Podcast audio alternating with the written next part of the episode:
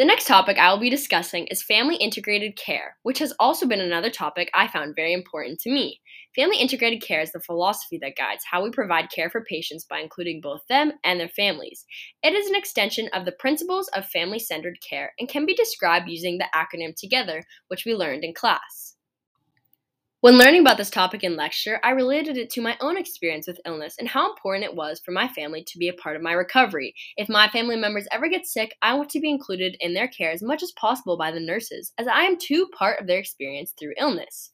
Family is a relational living experience and has different meanings to every individual. Therefore, in order to integrate family into one's care, it is important to view family contextually, where we can recognize what the family means to the patient and that the patient and family are interrelated.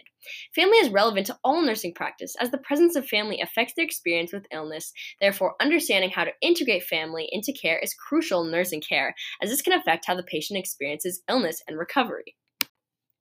One article I found talking about the importance of family integrated care mentions how this approach to care is being increasingly in- accepted across various healthcare settings, and that this power sharing relationship between nurse, family, and patient has been proven to improve quality of care for patients.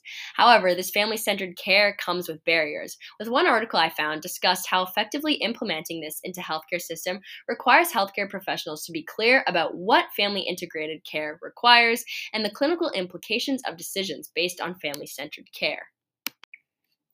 With relational inquiry being oriented to the living experience of people and families, family integrated care is such an important topic, as well as family centered care.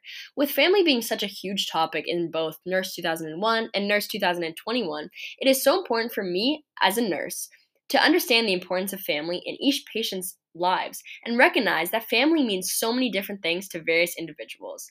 From learning the topic of family and family integrated care in 2001, I'm going to use this knowledge in my future practice as I reflect on the importance of family to me and how I would want to be a part of my family's care in the face of sickness.